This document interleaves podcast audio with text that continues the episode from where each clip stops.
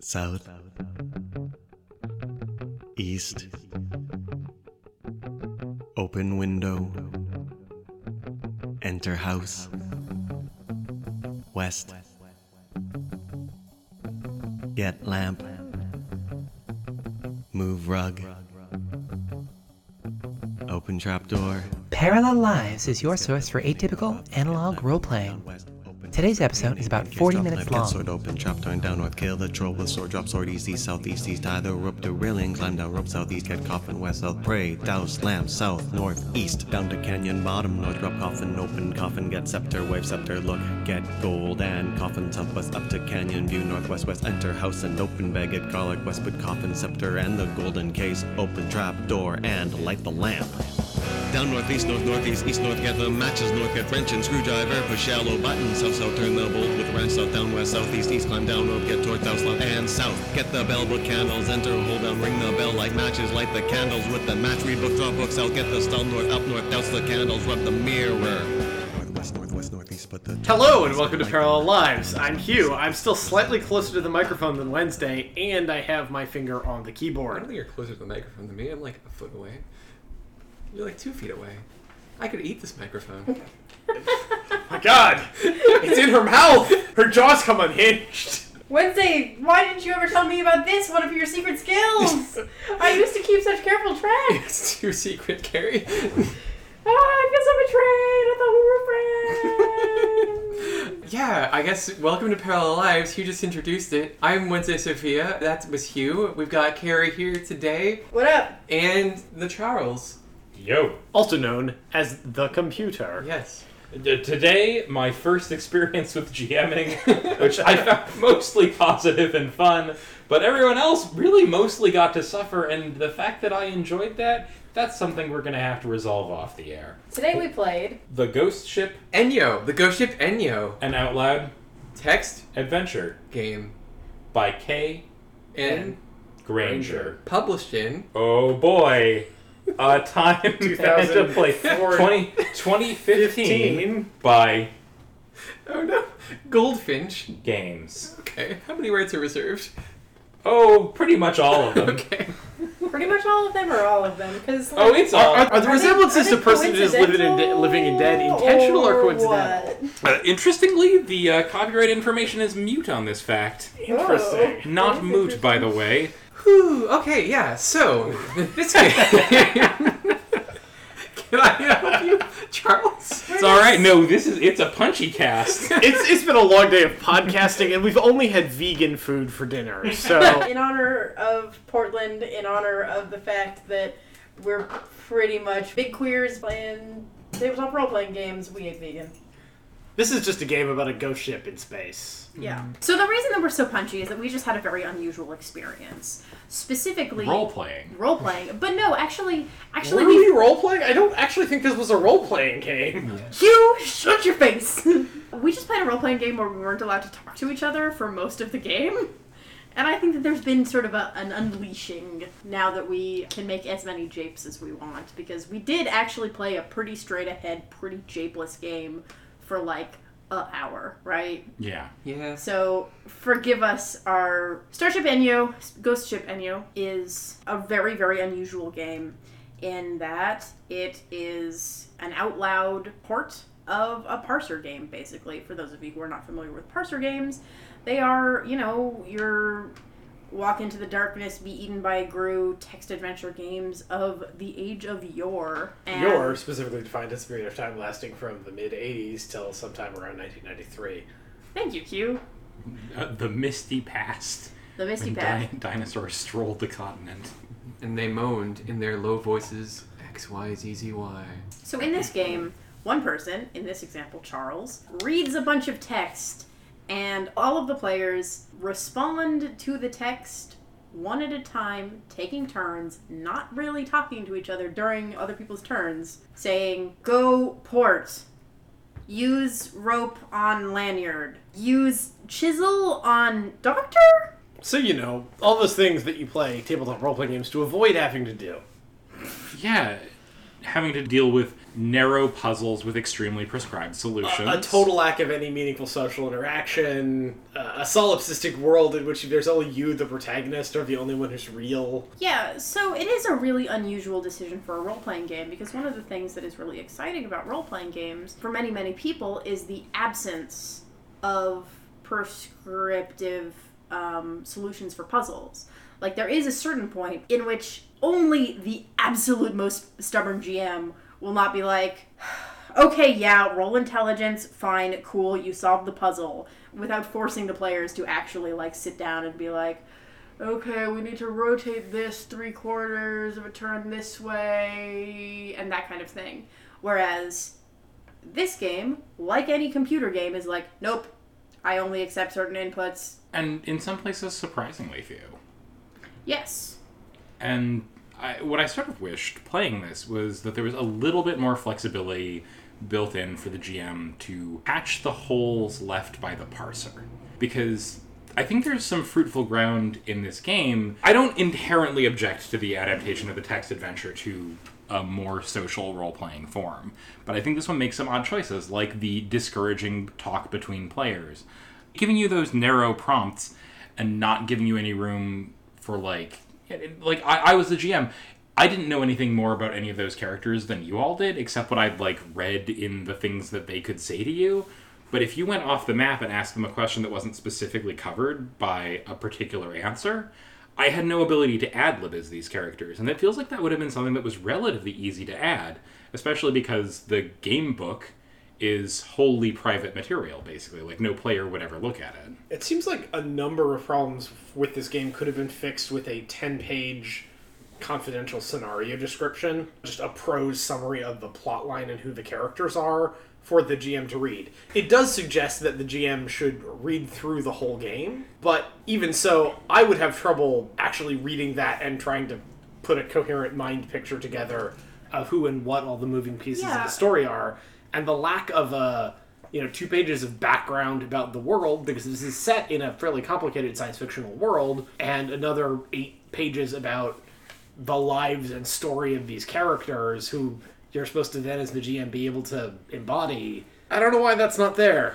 Especially, Should have been there. Especially because just reading through the book is not as straightforward as it sounds, because the book itself is written sort of like a choose your own adventure book, where it's like, okay, did they go west? Cool. Go to this page. So the pages are not gonna be like in order per se. I, I would actually it's it's worse than a choose your own adventure book because a mm. choose your own adventure book, when followed down any path, forms a coherent story. This doesn't even present a set of material that's coherent because it's actually a it's a room by room description of the game. So you don't read the room at one moment in time. You read the room plus a bunch of conditional stuff. Yeah, all rooms are maybe at. T zero until something moves them. Right, and that that's hard to actually read through and understand.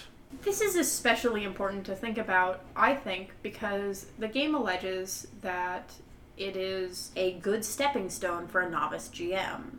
You know, for a GM who's trying to learn sort of how to facilitate games. And I was not the GM for this game, but I am a person who is trying to learn how to be a better GM. And I would suspect that running any decently written published module for just about any system would probably be a little bit better as a learning tool than this is because this has built into it a lack of flexibility, and flexibility is an incredibly important GM skill. I mean, I think it thinks of itself as a tool for before the novice GM has the ability to be very flexible, and in that sense, it's easy. The only times I was ad libbing were when you did something that the game couldn't handle, mm-hmm. and all I had to do was try and find a nice ish, sociable ish way to say no. But a module does not require flexibility of a GM, it just allows it. Mm-hmm. Whereas this does not require flexibility of the GM at all and also doesn't allow it. So I just feel like a, a, a module might actually be a considerably better tool for someone who wants to be learning. So, did anyone else think there are merits to porting the text adventure style over to a group game? Because I think I'm a little bit on the side of that possibility, even if there are specifics about implementation that I'm not totally down with. Yeah, and it's clear that other people think that that's a good idea too because we have played time stories for this podcast, and I don't know where this episode is going to end up. It should I- be after time stories. Cool. Uh, but that's a, for me a really important comparison because they are both really direct, sort of one to one attempts to port those ideas. Personally, I think I might, in a lot of ways, prefer TIME stories, which is a sentence I never expected to hear myself say.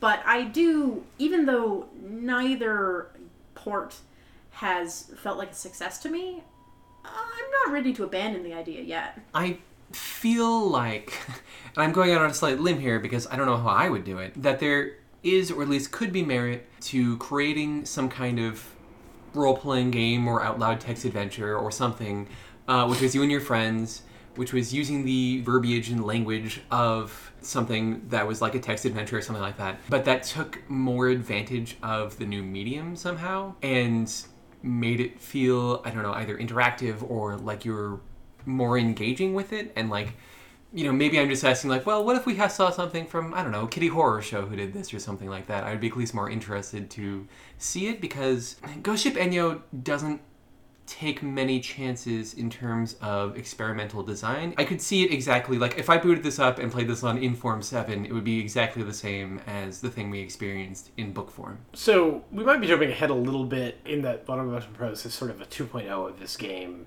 in as much as you can 2.0 a game that has a fixed scenario in it. but I think the game that I want that's sort of like this is not as much a out loud choose your own adventure, but a module for totally freeform diceless role playing. Mm. Like, just give me a paperback scenario book like this that describes all the rooms and the people in them, and just let's just do it. You know, the game is a puzzle. It's essentially a maze. You're trying to find the right combination of keys to unlock the right combination of doors. That's fundamentally what all text adventure games kind of end up being. This is no exception to that. Just freeform that and don't get bogged down trying to replicate the text adventure interface. Just have as the basic premise that you're wandering around the space, talking to people, and interacting with stuff, and collecting objects to do things with. You know, it's not art. Another, I think, potential site for innovation that I don't necessarily feel like this game made use of is innovation at the level of plot. This is the third time that for this podcast I have explored the mystery of a derelict spaceship floating in space.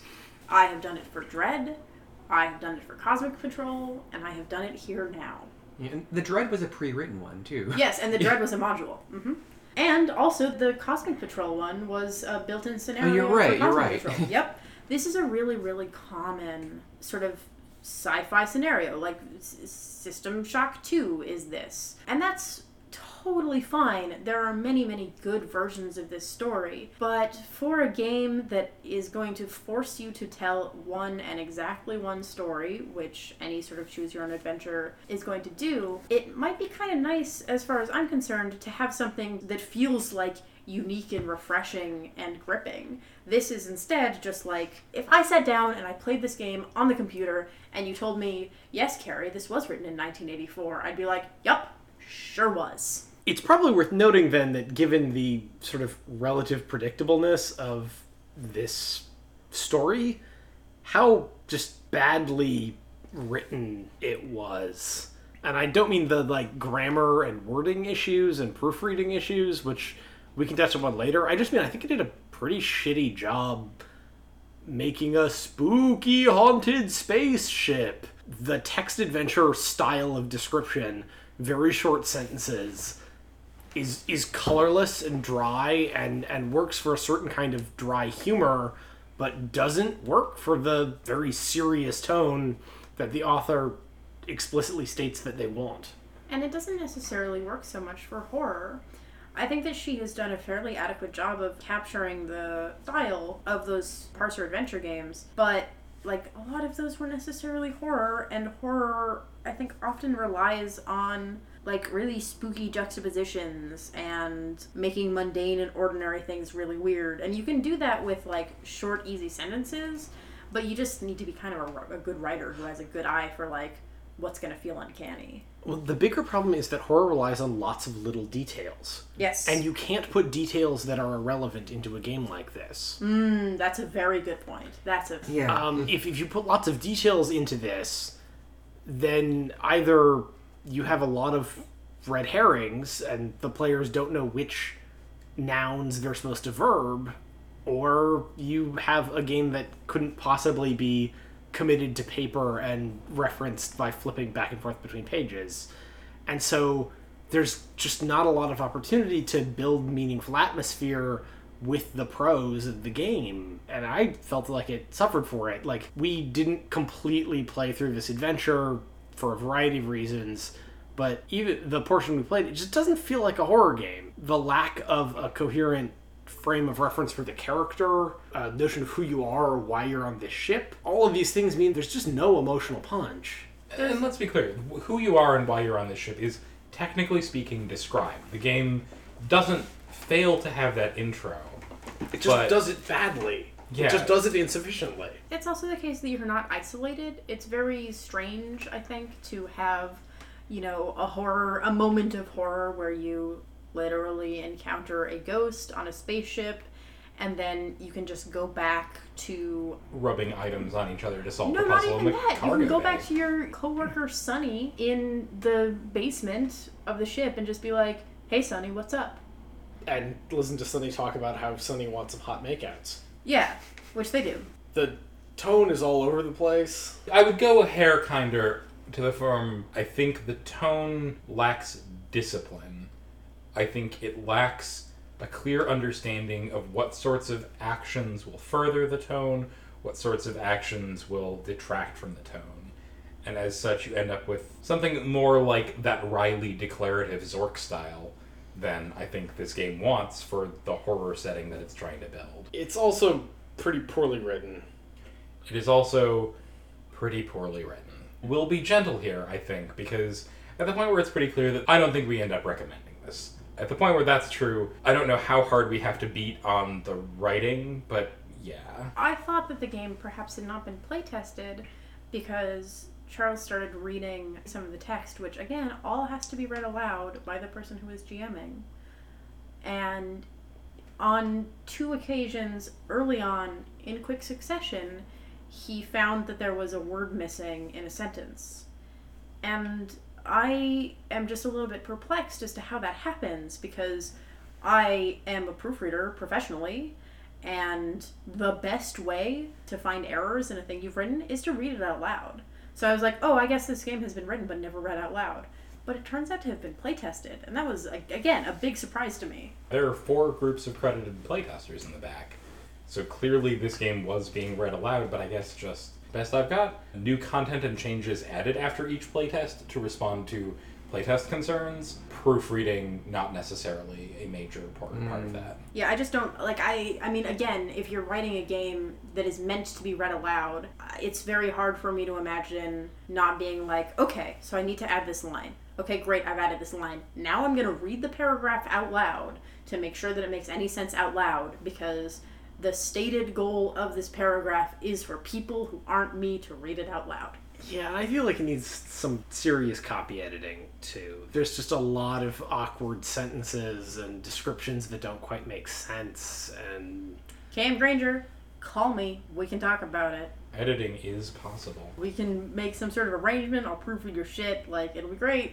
the underlying game and story ideas are worthy and well conceived, but the execution is just not totally there. I have one structural criticism of this as a text adventure, which is that it requires you to explore every single game area, and there's nothing gating access between areas of the game except for picking up one object. Which is another thing that makes it difficult for it to maintain a horrific tone.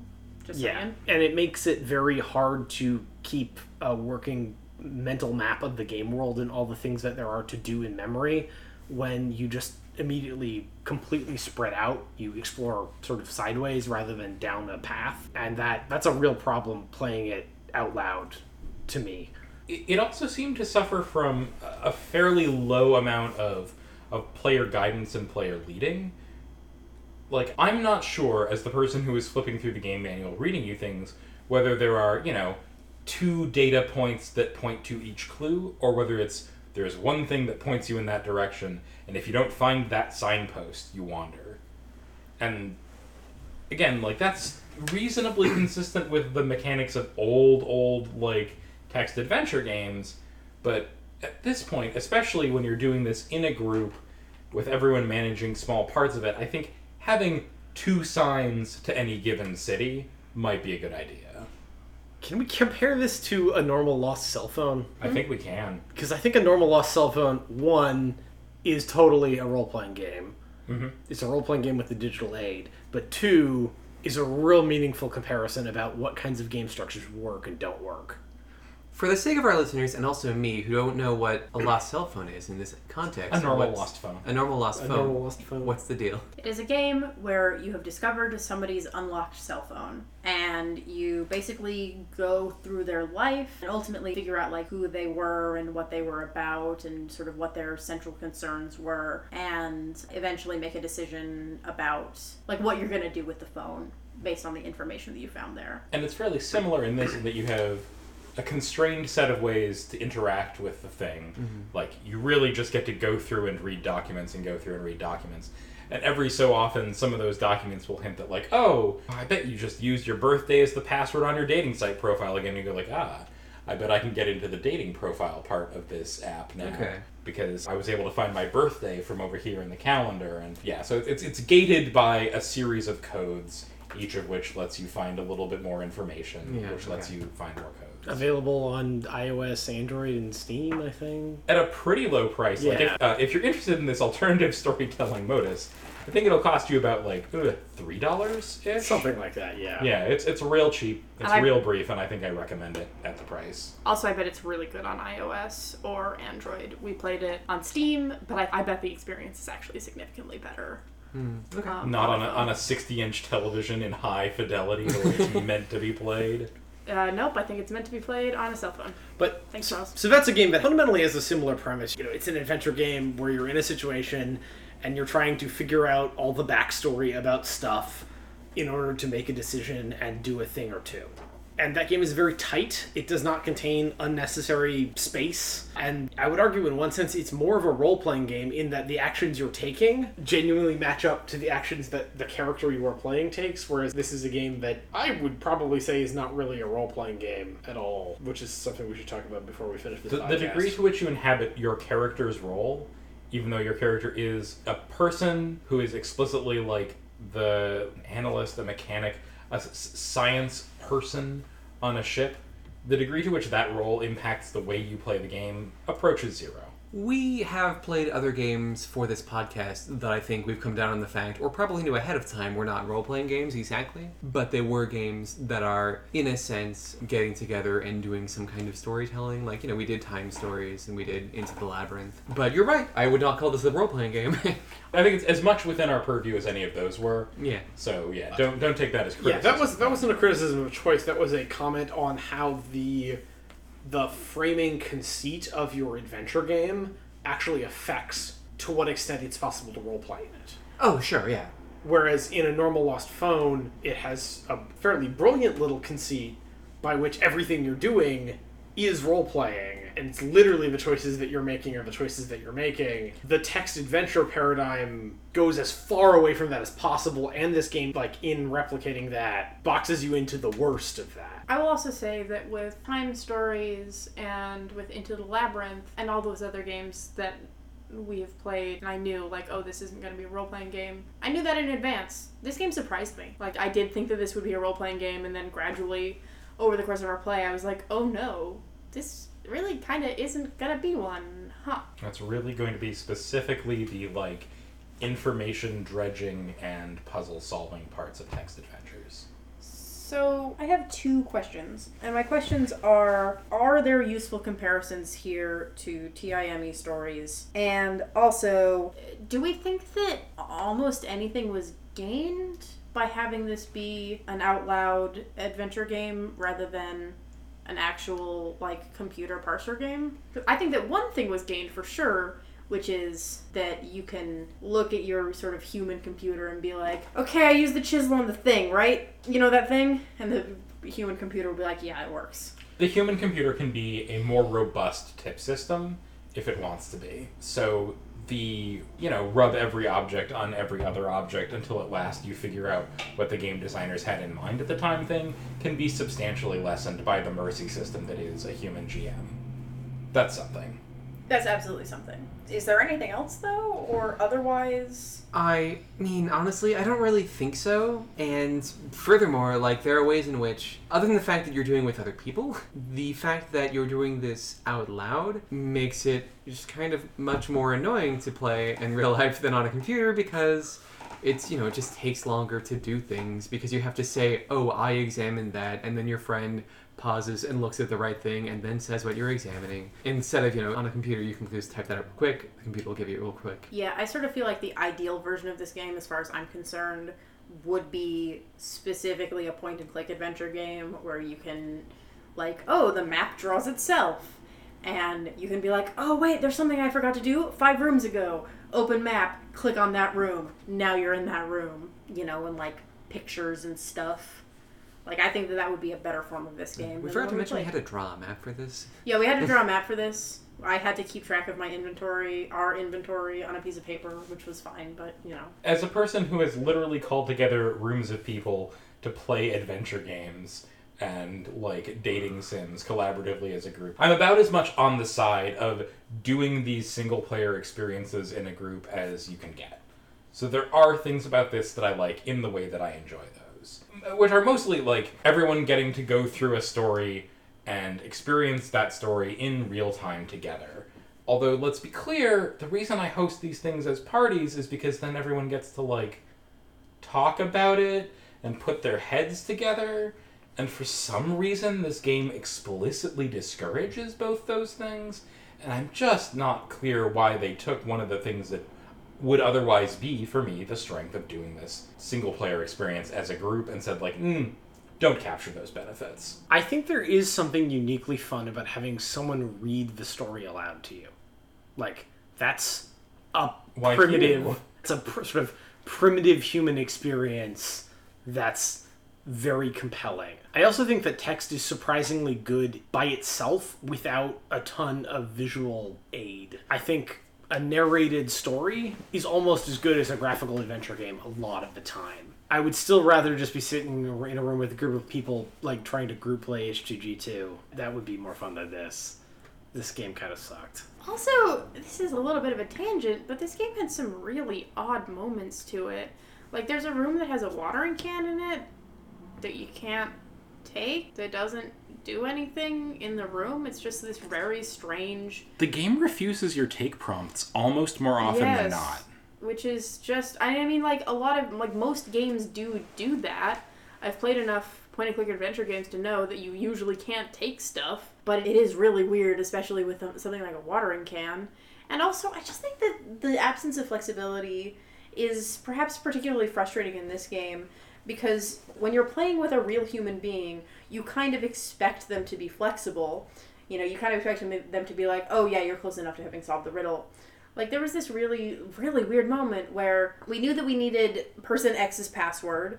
We had person X right there and we couldn't ask him for his password, which is just totally what a human being would do, you know? So I was going to make uh, kind of a joke 2.0, but if you have something else, you can go first. I was going to propose a watering can 2.0, so Oh, okay. so Organically, we have reached the 2.0 section. yeah, no, uh, I I have a 2.0 for this game, and it is called buy a copy of one of those give yourself goosebumps or get it from your local library and read read that aloud to some friends maybe once through and you'll get some laughs and uh, it won't be like well written and it'll be goosebumps which are generally bad and not scary but it won't be frustrating and you'll be able to hang out with your friends and have at least a kind of fun time for a few minutes and you won't spend like an hour trying to pick up items that you can't pick up I've got a good rule on top of that. The reader has to.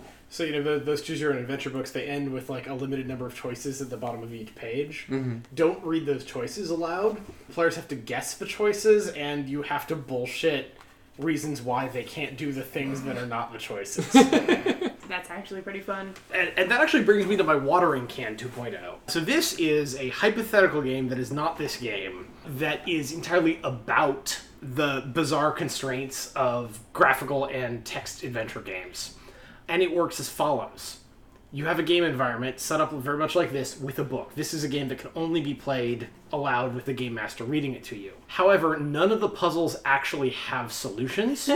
and the first like N where n is a small number but between like 6 and 10 items that the players decide to pick up have to be used to solve the puzzles Oh, oh, sort of like there's a, a, a sort of Japanese apples to apples chocolate and cat, I think is what it's called. That is, is sort of similar where you have a deck of cards and you're encountered with problems and you have to bullshit some reason why the cards in your hand solve the problem. yeah yeah like and that's your core mechanic Yeah, in that something sounds- that's otherwise structured as a text adventure game No, I totally like it. That sounds really fun. I think that there's a really easy 2.0 of this game where it is a less serious game that is funny and comments on the foibles of point and click adventure games and parser games. Like the fact that we we we- there yep, there's a watering can here. No, you can't pick it up. Like that is the kind of weird moment that happens in text adventures. And if this had been a parody of text adventures, I would have thought it was funny. In this case, I was just like, what the fuck? Why is this here? I'm so mad. To be clear the fact that there's a watering can that you can't pick up is particularly egregious when there is at least one reservoir, a leaky faucet, Yes! a puzzle that's solved by putting water into something, and the item they give you at the start of the game for no particular reason is a container of water. Well, we use the water. Right, but that didn't need to be there. No. You could have instead found the watering can Yes. Yeah. and solved the puzzle in a sensible way. KN Granger, if you're out there and you're listening and you want to write a 2.0 of this game and you need a proofreader, call me. We'll even playtest it for you. Yeah. No, absolutely. So who's this for? My answer is nobody. This tries to bridge some gaps, but I think almost all players are better off on the stable soil on either side of the gaps. Yeah, like I don't think that this is something that I would recommend to people either as person being a new GM or person looking for like a novel experience or something. Like picked it up because I had never played an out loud text adventure before, and there are some offered by KN Granger, there's some offered by something called Parsely Games, but that seemed like a little bit more generic, so I picked this up because, you know, like, oh, a ghost ship, alright, that's okay, admittedly, we've played that twice already, but Parsely Games are all called like Castle. Um, yeah, no, they're even more generic. I will say I've invented a person that this game is for. You are an novice GM and you want to play a module, but you really are like, I don't want to learn D&D. I just I want to play something a little bit like looser and namby-pambier. I think you could use this book as a module and just allow yourself a little bit more flexibility. And that might actually be like a decent learning tool. Look, I did it. I found somebody who this game is for. Yep. Yeah, I think we've probably covered who is this not for, unless someone has more specifics that they want to say. It's Not for most people. Could you play this game with kids? Or not necessarily this exact game, but maybe one of those Parsely games? I feel like there is a game like this that would be very good to play like with your children. Okay, Yeah. so So very good in a family. I think it would have to be a little bit more gentle than this in a lot of ways because this uses some pretty baroque logic. And children are crazy people and either will come up with the weirdest possible strings of logic or will be unable to follow even fairly elementary logic. So you would need the logic puzzles to be child friendly. But yeah, I think that there is a game like this.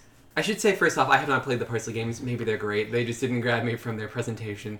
Second of off, when I think of role playing games that I would recommend to kids, I would say something as freeform as possible most of the time. And maybe that just speaks to me being, you know, I, maybe it speaks to we're thinking of different ages of kids or something. But like, I feel like a kid would get bored of this like real quick, even if it was a little bit more straightforward and a little bit easier. It would have to be mm-hmm. funny. It would have to be cute. It would have to be something that would really engage them. Or at a minimum, what if the puzzles appeared more readily and were a little more densely packed so that the reasons to keep playing were clear to people who weren't already familiar with the fact that, like, oh, on a long enough timeline, we'll find the way to enter that linen closet rather than encountering three locked doors in the first five minutes of play with we- no clear keys to enter? Can we talk for a second here about how good the Putt Putt and Pajama Sam and Freddi Fish. I don't remember games anything about are. those I games. only played Putt Putt, but I, I hear you. They're, they, they were genuinely like in terms of games of a genre made for children they do the take a genre scale it down to the mental capacities of elementary school age children playing these games to play them and then really do a quality job of making a graphical adventure game that can still be played by children Yeah, so like maybe if one of those was so like you could write that, some. yeah. I, I, that's my thought. I played a lot of them, like both when I was a kid, and then like helping my younger sister play Freddi Fish Mhm. is the one that was like geared a little more at younger children. right. It had like fewer actual puzzles in it. That's a 1940s Chicago mobster, Uh, right? you're right. No, it's your sort of proto Finding Nemo, where you have a like spunky androgynous heroine because they're a fish named Freddy, if I recall correctly. But it wasn't like Finley or something. Uh, no, but anyway, they're they're they're children's graphical adventure games. I think there is a way of writing a game like this that would be a really wonderful thing to do, possibly in parts with a group of children. That's fair. I guess my thing too. I I remember now those games. and You mentioned them. You've dredged them up from a hidden part of my memory, Does Putt and Putt go to the moon? Yeah, maybe I don't know. Okay. Children are not dumb, and I shouldn't I shouldn't underestimate them. But also, those games are pretty cute, and like we talked about, point and click adventures, I think are much easier to sell a kid on than like talk to them out loud about this adventure that they have to like remember all the details on and remember the map. Oh, I don't, I don't know. I feel like this is this is a middle. Like you could build a version of this that is a middle point between a bedtime story. Okay. and- yeah, like yeah. Especially because children play. I mean, I remember when I was a child, I played all kinds of like sort of proto role playing games where Barbie was being forced into a marriage with Ken. where someone would write on paper a little dungeon and you'd have to go in it and fight monsters and the other child would draw monsters and you'd be like oh no i have to fight this monster did i find a flamethrower in one of those boxes charles no, fair enough. I must be underestimating children. uh, sir, uh, writing for children is very difficult. Obviously, like it, that takes real skill as a writer and and as an understander of children, which I am certainly not. But I think I think there's something there, and I think that actually would be like a really uniquely valuable and fun and interesting and satisfying game experience. All right, fair enough. Oh yeah, it is. It is a little bit more structured than freeform make believe. A little bit like narrative bedtime stories. I'm pretty taken with uh, the idea of adapting this for a kid audience. All right. I so think that wraps it up. Yeah. That's it. Yeah. We're done? Um, We're all ghosts here. Ooh, spooky. I'm trying to think of a pun to end us out, but I got nothing. Uh, Enter Uh, may west. your travels in derelict Get spaceships be safe and sound, Move rug. or super cool and interesting. Open Pick your trap door. choice. Like lamp down southeast, get Putt the Putt painting. goes to North moon. up, up, get knife Game and of the rope year down west. 2017. Open case with painting. In case drop knife, get sword open. Chop turn down north. Kill the troll with sword. Drop sword east, east, southeast, east. Tie the rope to railing. Climb down rope southeast, get coffin west, south. Pray. Douse lamp south, north, east. Down to canyon bottom, north. Drop coffin open. Thank you for listening to Parallel Lives. Get gold If you want to find the show online, we're at parallelurl.com, parallelpodcast at gmail.com, or the Parallel Lives Tabletop Podcast on Facebook. If you want to give us a lovely Christmas present, why not review us on Apple Podcasts or Stitcher Radio? We love you. If you want to find Ghost Ship Enyo, it's available from a little website called Amazon.com. If you'd like to find us on Twitter, the podcast is at Parallel Chat, Carrie is at Baroque Emotions, Hugh is at Ionic Blather, Charles is at Gush for You with the number 4 and the letter U, and I am at Wednesday Quest. This episode was produced by me with music by Debs and Errol. Next week, we do our best Igor impressions in our hour and 20 minute episode of My Life with Master. Screwdriver, north, put the torch and diamond in the basket. East, east, get skull, lamp and garlic. East, north, to the uh, yeah. Uh, the gas, get rid of line up, south, through basket, get the oh, I guess I'll wait while Charles uh, does the drink thing. But just once, I want us to have dramatic beer openings like the Flophouse. Why can't we have dramatic beer Look, openings? once we get Stuart Wellington on the podcast, we'll. Oh my god. I, I would. Wait, yeah, hold on. Wait, hold New up. quest. Hold up. Wait a minute. Does this mean I have to start watching, uh, listening to the Flophouse to, to care who this person He's is? a really cool dude. I think this would probably be a pretty delightful co-host. I feel like we spent more time talking about other podcasts than, Yeah, let's people not. who Okay, can't manage get um, our own podcast out uh, should be allowed to do. Yeah, we shouldn't be allowed to listen to or engage with podcasts. Oh, at God, all no. We should be held in like a tank, Yeah. Yeah, free like of Hugh is. podcasts. Yeah, like Hugh is. Yeah. Um, that'll that'll wait. that until- old chestnut. Oh. That old rag. All right, so Is it a we, tank when we're doing science fiction games, and it's a dungeon when we're doing fantasy games? Uh, yeah, and when we're doing Horror games. it's I'm entombed within the walls themselves. And uh, and when we're playing uh, Ooh. queer games, Not a it's, deep cut, but pretty much spot on. I like that. And when we're playing queer games, it's the gender binary. Oh, yeah. Oh! but that's true always. if you came to us here for pro Gamergate screeds, you'll have to Uh, catch us on another day when we think completely different things from what Yeah, we you'll have, you'll have to catch us on another day when we are not the people that we are. No, when when we have, in accordance with an early sci-fi plotline, been swapped with our various yeah bearded, bearded, unbearded, and unbearded, respectively, doppels from various places and timelines. Thanks for pointing, Charles, to the audience Excuse knew who me. you were referring to. Excuse me. I've been growing this beard for 15 years. Evil Carrie is beardless.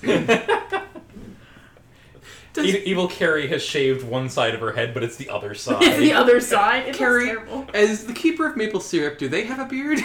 I don't know. Does if maple syrup has a, have a beard? Maple syrup is a chinchilla. Let's ask No, no, it is totally possible for for furred or all over hairy creatures to have beards. I have a calendar filled with pictures of bearded collies, and they definitely have beards. Or I thought this was going to be a digression on furry art. Oh, uh, No, because I like if there's one thing furry art has taught me, other than the sheer capacity of a cartoon anus, it is definitely that dogs can have beards in spite of having faces that are already furry. I'm No, really into I, I have the a really lovely calendar from my mother and her friends' online bearded collie owners club. and Make an annual calendar. Oh, that's You and I are thinking really about sweet. really different things right now. For anyone who's listening and this is their first episode, We're uh, so sorry. First of all, I apologize. Second of all, t- uh, maple syrup is, of course, um, Our pet chinchilla, Our- our who is pet capable hasn't to been answer mentioned this season so far. To answer your question, oh god, you're right. who is capable of growing a kick-ass Fu Manchu? I did want to know that. Thank you. You're welcome. Hooray! Okay. Maple syrup. All right. Um, Chin, chin, chin, chin. Man, if, if I were tuning in for the first time, I'd hate us. whew, yeah. Okay. I hate us anyway. Let's dial it down like five. I'm, I'm trying to put this podcast back on track. Quiet your beard. just, just pet it gently.